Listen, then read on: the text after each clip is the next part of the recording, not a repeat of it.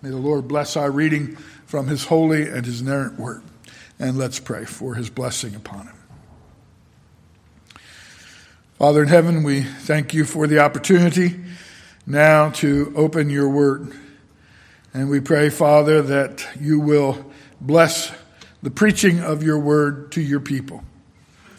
Lord, we thank you for the, the purity, uh, for the wisdom, for the understanding that the word gives. And Lord, we pray that uh, we would hear it with glad and uh, willing hearts. And that, Father, you would bring us into subjection to your word with joy. For we ask these things in Jesus' name. Amen.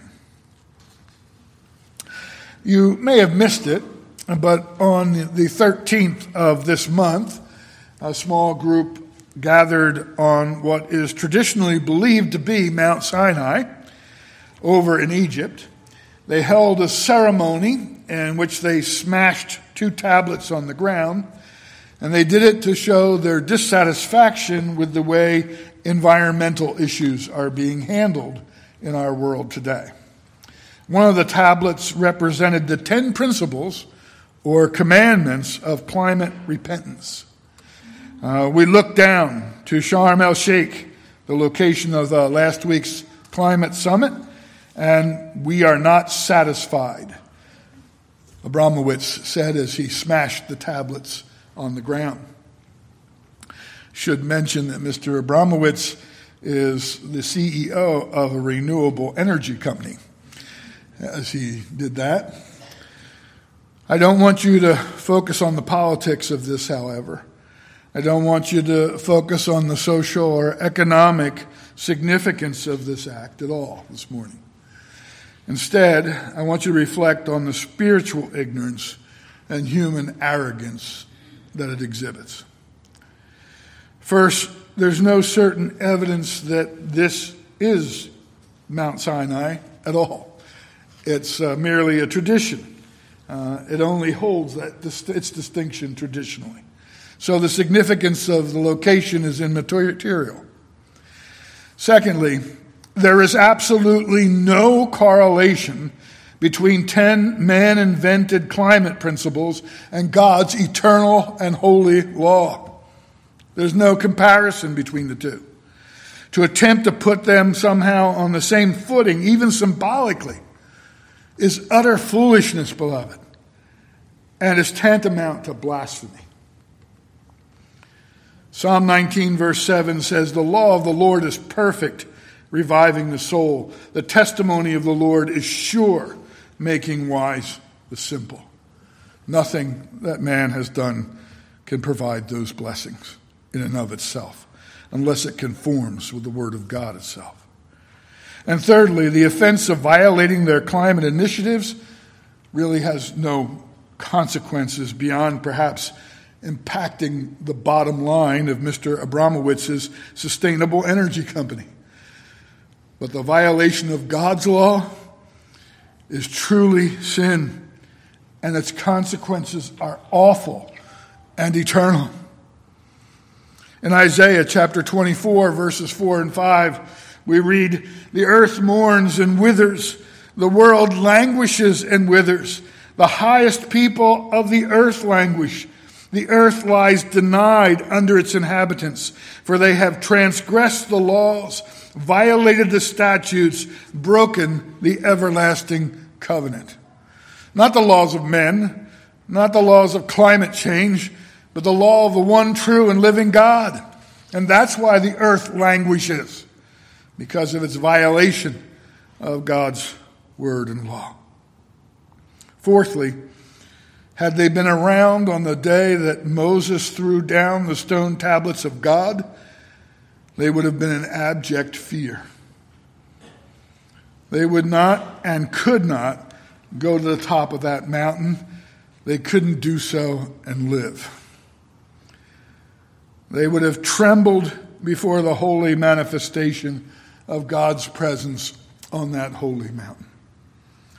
Again, in Exodus chapter 20 and verse 18, we're told, Now all the people witnessed the thunderings, the lightning flashes, the sound of the trumpet, and the mountain smoking. And when the people saw it, they trembled and stood afar off.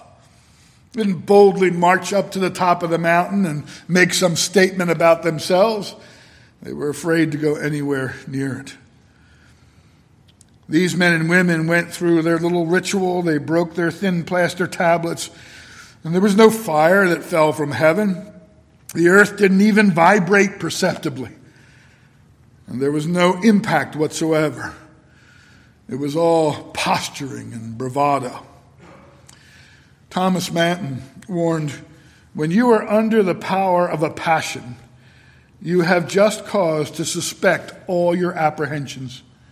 You are apt to mistake others and to mistake your own spirits. Passion is blind and cannot judge. It is furious and hath no leisure to debate and consider. And so it does foolish things. Worst of all, beloved, this act could only serve to diminish God and His Word. By trying to put something like 10 principles of climate change on the same level as the Ten Commandments, that can only diminish God and His Word. Now, last time that uh, I was with you, and we were preaching from this passage two weeks ago, we had two great mountains before us, standing before our minds and our hearts. The two great mountains spoken of here in Hebrews chapter 12. First, there's Mount Sinai, that mountain that blazed with fire and darkness and gloom and was shaken by a tempest. God revealing himself by his holy law uh, with his awesome righteousness and justice on display in a physical manifestation of his presence on the crown of that mountain. And as we said then, men and women, boys and girls had to look beyond all of that.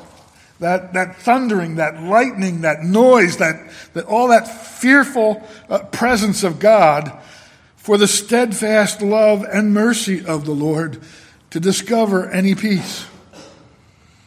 They had to believe, according to the promise of God, that despite all the terror of the law, that He would bring them the redemption that He promised.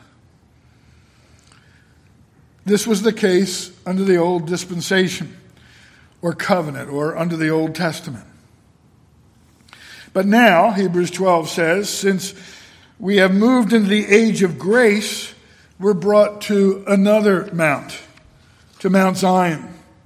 You see it here in Hebrews chapter 12, beginning in verse 22. But you have come to Mount Zion and to the city of the living God, the heavenly Jerusalem, and to innumerable angels in festal gathering, and to the assembly of the firstborn who are enrolled in heaven, and to God, the judge of all, and to the spirits of the righteous made perfect, and to Jesus, the mediator of a new covenant, and to the sprinkled blood that speaks a better word than the blood of Abel. Here, the grace of God and the Lord Jesus Christ is on full display in this new mountain, on this new mountain. In the Old Testament, the law and its judgment are in the foreground, and the law, since the fall of man, offers no hope. It didn't then, and it doesn't now.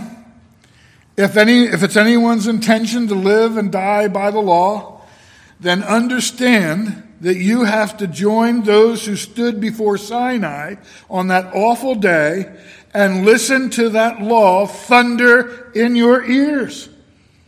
Because that's where you want to stand. You want to be there at the foot of Mount Sinai. And you want that fearful display of God's awful judgment standing over you. But the blood of Abel speaks to us from that mountain.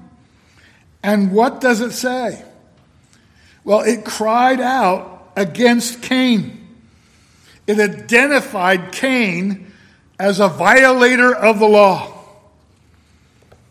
When Cain tried to pretend innocence, the law and the Lord would have none of it. You remember that exchange? It's in Genesis 4, verses 9 through 10. The Lord said to Cain, Where is Abel, your brother? And Cain tries to claim innocence. And he says, I don't know. Am I my brother's keeper? I don't know. I, I don't know where he is. I don't know what's happened. And the Lord said to Cain, What have you done? The voice of your brother's blood is crying to me from the ground. In other words, the voice of your brother's blood is telling me that you are a violator of the law because you are a murderer. And that testimony speaks to you and speaks to me and tells me that you are a sinner to be condemned. Any appeal to virtue or innocence under the law will be met with the evidence of its violation and a declaration of its guilt. If a man or a woman or a child or a boy or a girl hopes to stand under the law before God, that law is going to condemn you because you're going to say, I'm innocent, and it's going to say, What about this? What about that? And you will be judged by that law and condemned. Both God's truth and your own conscience will condemn you. Paul warned the Galatians in Galatians chapter 5 and verses 4 and 5. He said, You are severed from Christ, you who would be justified by the law. You have fallen away from grace. For through the Spirit, by faith, we ourselves eagerly wait for the hope of righteousness. But you've fallen away from it. You're now under the law because you have rejected Christ.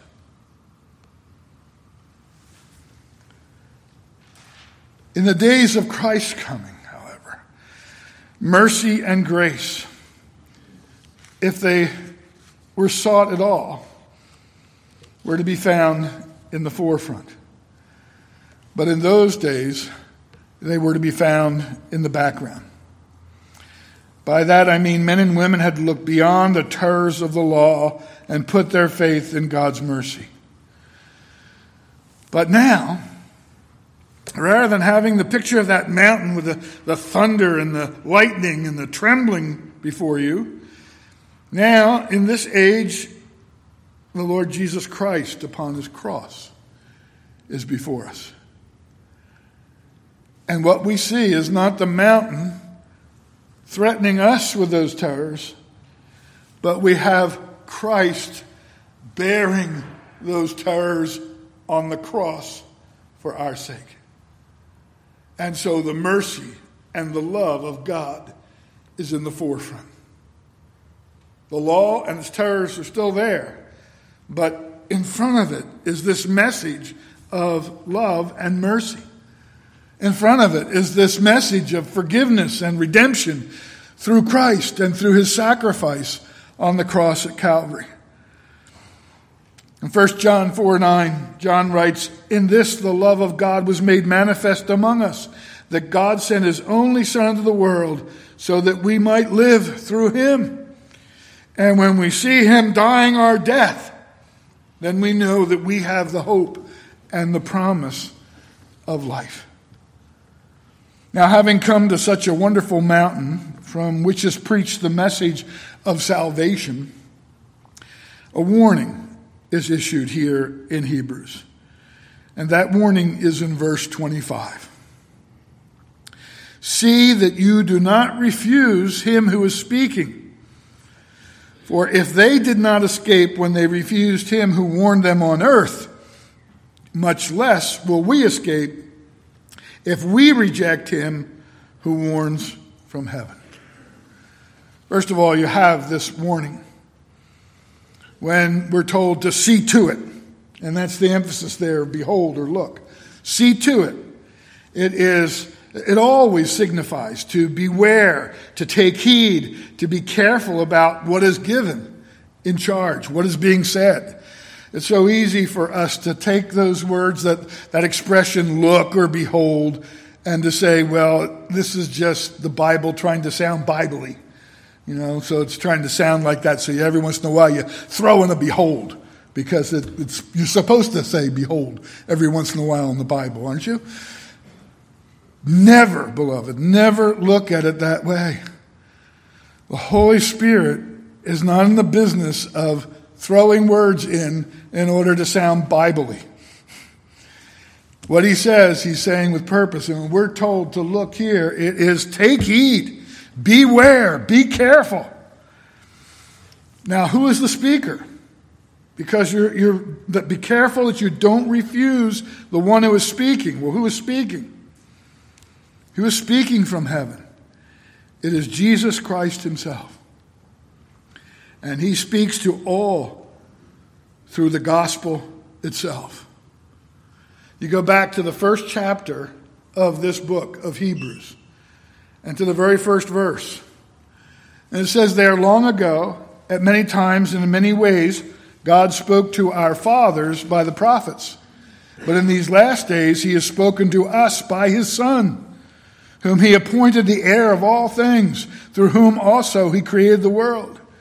He is the radiance of the glory of God and the exact imprint of his nature and he upholds the universe by the words of his power.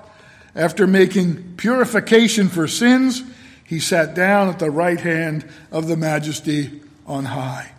And he speaks from there through his gospel. Paul would testify to the Galatians, saying this in Galatians chapter 1, beginning in verse 11. He says, For I would have you know, brothers, that the gospel that was preached by me is not man's gospel. For I did not receive it from any man, nor was I taught it, but I received it through a revelation of Jesus Christ. The gospel I'm preaching to you isn't the gospel of men.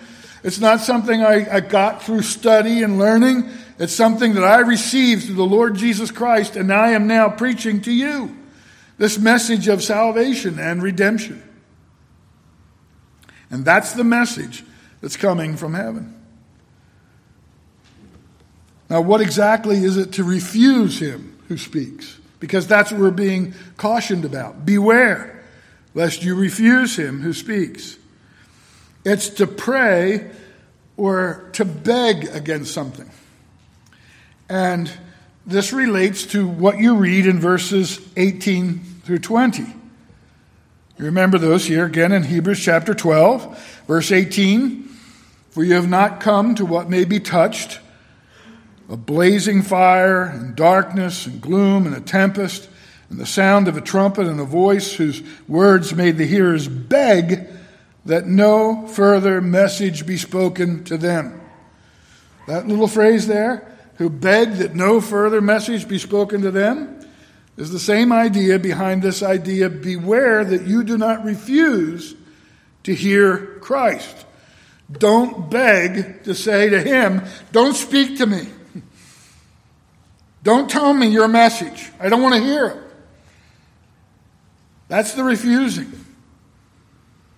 They couldn't stand before that mountain to hear that of their violation of the law and the will of God. That the besmirching of his honor and glory would bring death. Hearing it, they would have cried out for mercy and redemption. But they begged to be spared even hearing it. They couldn't even stand to hear the words. And our first inclination would be to ask, well, who would beg not to hear the word of Jesus Christ? But sadly, they do, don't they? Some of you share your experiences with me sometimes. When you hear people say, people that you love, and people that are dear to you. When you hear them say, and it's heartbreaking when you hear it, oh, please don't tell me about your religion. I don't want to hear what Jesus has to say. Don't, I don't want to hear it. Please don't tell me. Please don't tell me about Jesus. I don't want to hear it. Or keep your religion to yourself. Believe what you want, but just don't talk about it. Don't make me have to listen to it. And tragically, those people who are saying that, they are the ones who are refusing to hear Christ who speaks from heaven through his gospel. That's what they're doing. And it's, it's tragic, but it's real, and it still goes on. Now, what was the fate of the first hearers? Not once, but several times, the people at the foot of Mount Sinai pledged their willing obedience to the law. Now, think about the way this goes. Up in this mountain, this mountain is full of lightning and thunder, and the very ground is trembling. And they're saying, We don't want to hear it. Whatever it is, we'll do it. Doesn't that betray disingenuousness right from the beginning? You know they're not going to because they don't even want to hear it. Don't tell us, we don't tell us, Moses, you find out what it is, and whatever it is, we'll do it. That's their, their answer. And they do it more than once. You look at Exodus chapter 24, verses 3 through 8. Moses came and told the people all the words of the Lord and all the rules, and all the people answered with one voice and said, All the words that the Lord has spoken, we will do. And Moses wrote down all the words of the Lord. He rose early in the morning and built an altar at the foot of the mountain and 12 pillars according to the 12 tribes of Israel. And he sent young men of the, of the people of Israel who offered burnt offerings and sacrificed peace offerings of oxen to the Lord. And Moses took half of the blood and put it in basins, and half of the blood he threw against the altar. Then he took the book of the covenant and read it in the hearing of the people, all these things that God had told him. And they said, All the Lord has spoken, we will do, and we will be obedient. this is after they said, But we don't want to hear it from him. And Moses took the blood and threw it on the people and said, Behold, the blood of the covenant that the Lord has made with you in accordance with all these words. But in the end, they refused to hear or obey the Lord. And so we read in Numbers chapter 14, beginning in verse 21. But truly, as I live, and as all the earth shall be filled with the glory of the Lord, none of the men who have seen my glory, says the Lord, and my signs that I did in Egypt and in the wilderness, and yet have put me to the test these ten times, and have not obeyed my voice, shall see the land that I swore to give to their fathers and none of those who despised me shall see it.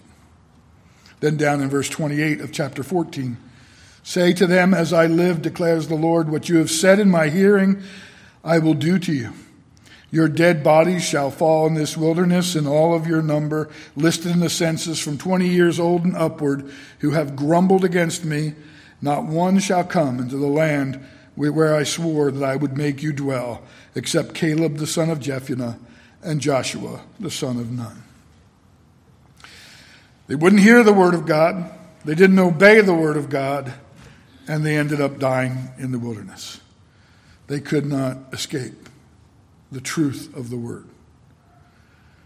For if they did not escape when they refused him who warned them on earth, much less, Hebrews says, shall we escape if we reject him who warns from heaven. They wouldn't hear the word of God communicated to them through the law and through Moses on the earth. What will happen to those who will not hear Christ when he speaks from heaven through the gospel? They were dealt with, those men and women, exactly and thoroughly in God's justice. What's to be expected concerning those who turn away from and reject the grace and the love of God preached by the blood of Jesus Christ? As we've been dealing with on Sunday evenings, this Jesus is coming again to be revealed from heaven with his mighty angels in flaming fire, inflicting vengeance on those, number one, who do not know God and number two, on those who do not obey the gospel of Jesus Christ. Now, what's the nature of this warning?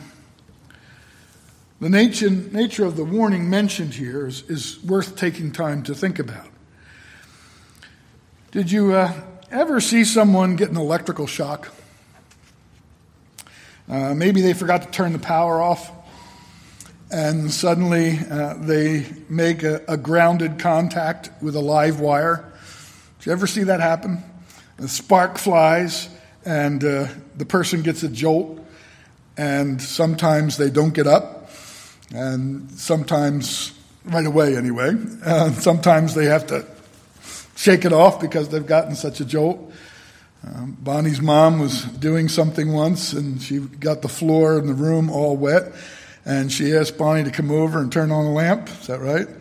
Bonnie turned on the lamp, boom, and she was out on the ground, uh, unconscious from the shock that she got from doing that as the lamp grounded. Her mom was a little upset. If you've ever seen that, Let's just take that example. You're going to go home now and swab down the kitchen floor and put a lamp in the middle of it and plug it in and make sure there's a bare wire touching the water and go in there and turn the lamp on? You going to do that? Just so you can have the experience? So you can see what happens? Certainly not.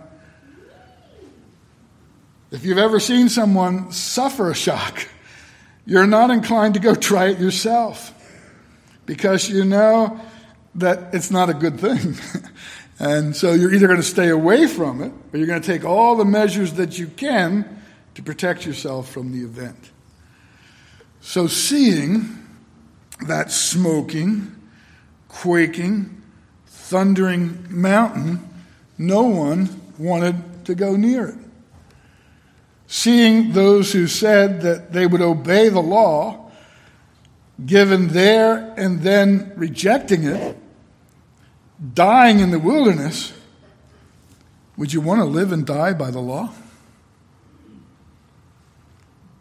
Is that the way you'd want to go? I mean, here's this example before you. This is the character of the law. It's, it's awesome in its justice. It is thorough in its judgment. And its violation is death. And everyone who violated it died under it and has died under it and then into eternal judgment. So, do you want to live under the law?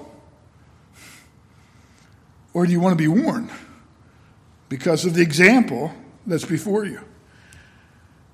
And you can go a step further than that.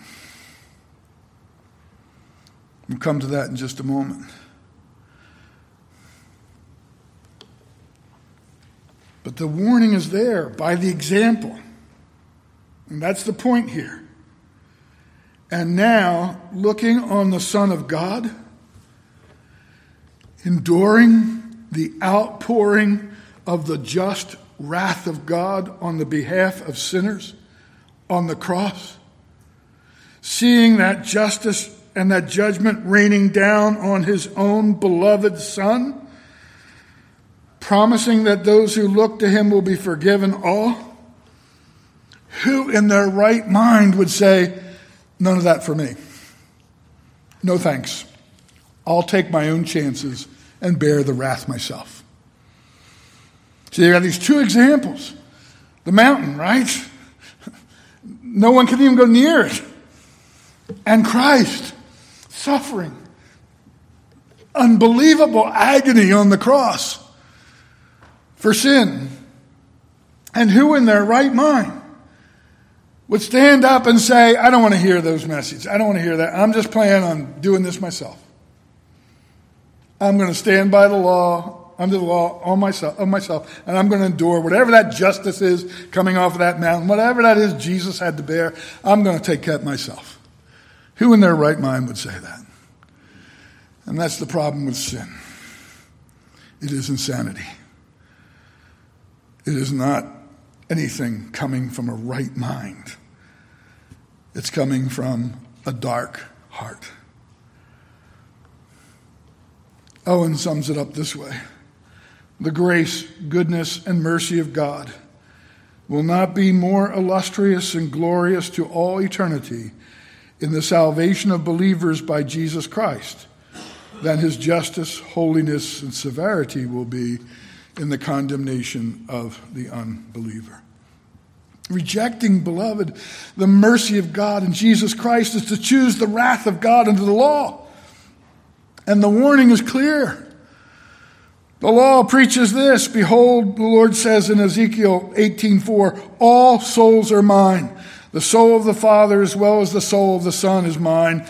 The soul who sins shall die. That's the message of the law. And if people are thinking to vindicate themselves under the law, listen to the blood of Abel, which is the evidence of Cain's sin. And the evidence of our sin is there. And you can't just sweep it aside. You can't replace it with acts of virtue because you can't do acts of virtue when you're lost in your sins. And the Lord says, and His law says, the soul that sins will die. The gospel preaches the wages of sin is death, but the free gift of God is eternal life in Jesus Christ our Lord. Now, this brings us to the end of the chapter. And so in verse 26, we read this At that time, in the time when Mount Sinai, when the Lord was present on Mount Sinai, at that time, his voice shook the earth. But now he has promised, and we saw it there in, in the prophecy of Haggai, yet once more I will shake not only the earth, but also the heavens. This phrase, yet once more, indicates the removal of things that are shaken, that is, things that have been made, in order that things that cannot be shaken may remain. Therefore, let us be grateful for receiving a kingdom that cannot be shaken, and thus let us offer to God acceptable worship with reverence and awe, for our God is a consuming fire. When the law was given, it created a great commotion, as one commentator puts it, in the creation itself. When that law was given, it, it, the, the, the very creation responded to the giving of the law in the presence of the Lord. Deuteronomy 33 2, uh, Moses says, The Lord came, uh, came from Sinai and dawned from Seir upon us. He shone forth from Mount Paran. He came from, he came from 10,000 of holy ones with flaming fire at his right hand. Chapter 19 of Exodus, just before the law is given, verse 17, Moses brought the people out of the camp to meet God, and they took their stand at the foot of the mountain. Now, Mount Sinai was wrapped in smoke because of the Lord and descended on it in fire, because the Lord had descended on it in fire. The smoke of it went up like the smoke of a kiln, and the whole mountain trembled greatly. Now, that very, so there was this great commotion when the law was given. But there was a greater commotion yet to come, and that's what Haggai was talking about. Now, the very same voice, the voice of God, promised that there was coming a day when he would shake not only the earth, but the very heavens. And we read that together in the prophecy of Haggai a moment ago. And the great and profound character of that day began to be fulfilled at the incarnation of Jesus Christ right through his death and resurrection. You remember his death? What happened in Matthew 27, verses 45 through 51? Now, from the sixth hour, there was darkness over all the land until the ninth hour. The very creation itself reacting to this offering being made on the cross. And about the ninth hour, Jesus cried out with a loud voice, saying, Eli, Eli, lama sabachthani. That is my God, my God, why have you forsaken me? And some of the bystanders hearing it said, This man is calling Elijah. And one of them at once ran and took a sponge, filled it with sour wine, and put it on a reed and gave it to them to drink. But the other said, Wait, let us see whether Elijah will come to save him. And Jesus cried out again with a loud voice and yielded up his spirit. And behold, the curtain of the temple was rent two from top to bottom, and the earth shook and the rocks were split. Yes, I'm going to shake the world. I'm going to shake it by my presence. and the presence that I bring with my law. But there's a coming a greater shaking, and that shaking begins at the very incarnation of Christ and is exhibited at the death of Christ, and it's exhibited again as resurrection. You remember in Matthew 28, we're told that now after the Sabbath, toward the dawn of the first day of the week, Mary Magdalene and the other Mary went to see the tomb, and behold, there was a great earthquake. For an angel of the Lord descended from heaven and came and rolled back the stone and sat on it. His appearance was like lightning, his clothing white as snow, and for fear of him the guards trembled and became like dead men. Great commotion in the creation at the work of Christ. Calvin says this If at the commencement of Christ's kingdom, not only the lower parts of the world were shaken, but his power also reached the heavens, the apostle justly concludes that the doctrine of the gospel is sublimer than that of the law and ought to be more distinctly heard by all creatures. Seeing this, it draws the attention of everyone. And of course, all of this disruption and commotion in the creation will find its culmination at his second coming, where Peter tells us that the heavens are going to melt with a fervent heat. But we read of it in Revelation chapter 16, beginning in verse 17. The seventh angel poured out his bowl into the air, and a loud voice came in of the temple from the throne saying, It is done. And there were flashes of lightning, rumblings, peals of thunder, and great earthquakes such as there had never been since man was on the earth. So great was the earthquake. And then comes the dissolution of the world as we know it, described by Peter in 1 Peter chapter 3. Christ, by his coming, retired all types and all shadows, beloved.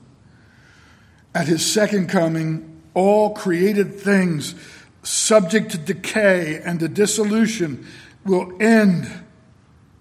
But the kingdom of Christ has no end. There is no end to this that we are a part of through the Lord Jesus Christ.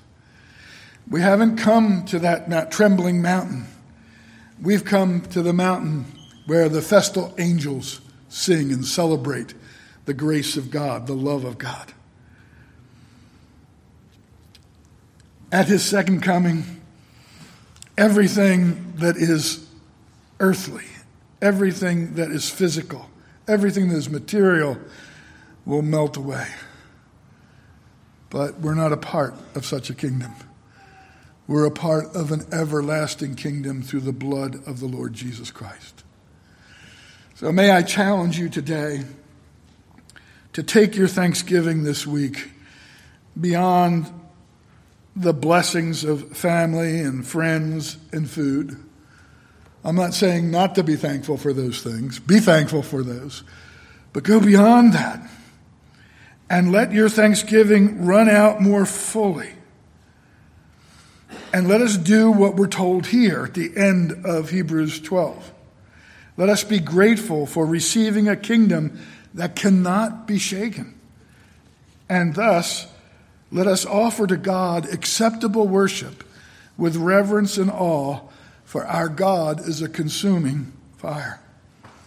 Beloved, it's important for us to do this for our own hearts for our own souls, for our own well being. It's important for us to do it for our families, for our families to see us giving thanks to God and giving thanks for things beyond the material. The material things are going to all be gone. We've been given something more than that. We've been given, given something that will last forever. And it is the part and place that we have in the Lord Jesus Christ. And that is the capstone of our thanksgiving and our gratitude to God that we're a part of such a thing, that we've come to such a place. We are to worship God acceptably. That is through Christ alone.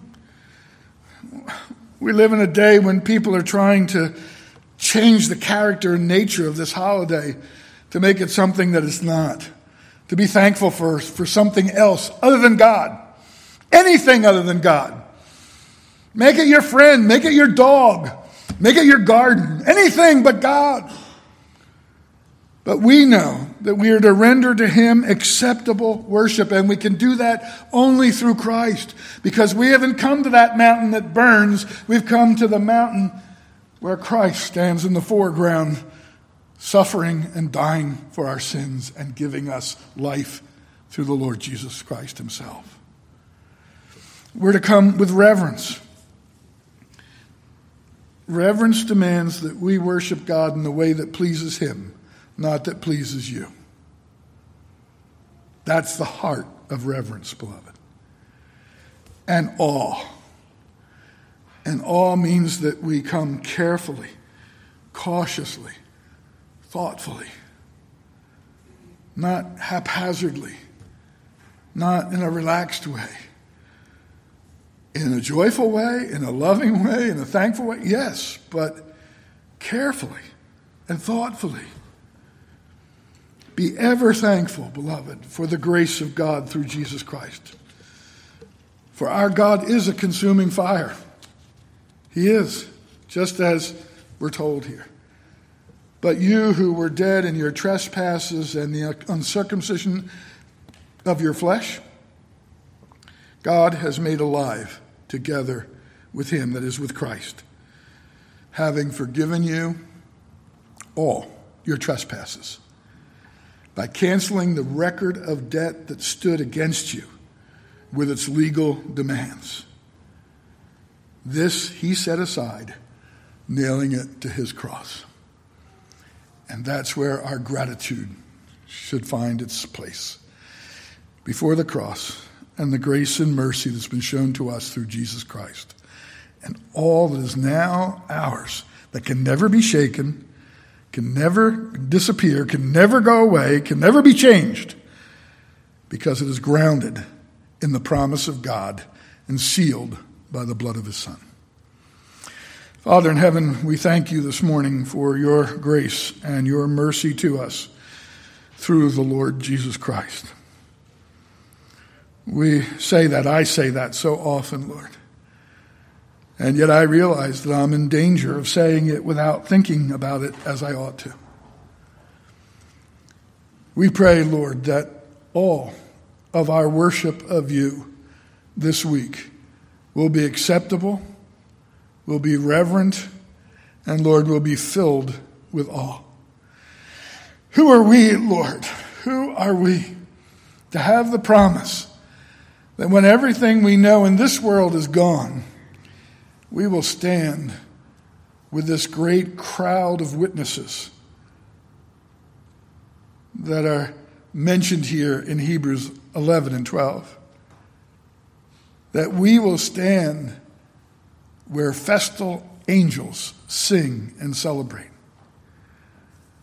Who are we to hear that endless chant, Holy, Holy, Holy, Lord God Almighty?